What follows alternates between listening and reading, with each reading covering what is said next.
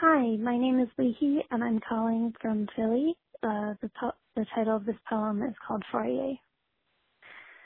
The voice spills over the telephone, time morphed into frequency and back again, a compression of sentiment unraveled by longing. It says hi.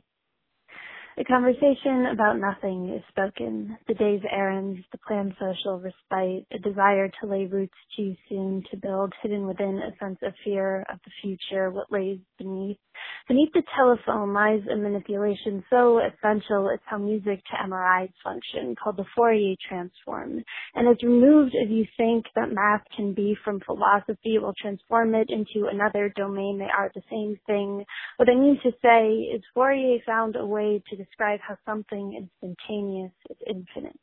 A pulse in time corresponding to a sinc function in frequency that stretches to infinity, decaying, its limit approaching zero, reverberations felt less and less as you leave the instant behind, but ever so present, laid on top of each other like raindrops, like a voice dancing in time. But to get that voice back to me, the telephone truncates Otherwise, it would alias. His words would morph into something indistinguishable, like he isn't him, like he's a CIA agent he always jokes he could become. What I mean to say is in order to bring words back to me, engineering dictates that the sinc function must cut off at a certain point, not let it stretch to infinity, practicality telling philosophy to stop overthinking or I'll lose my mind or the signals can't get reconstructed. He says he has to go. I know our conversation about nothing can't last very long if I want to preserve the instant.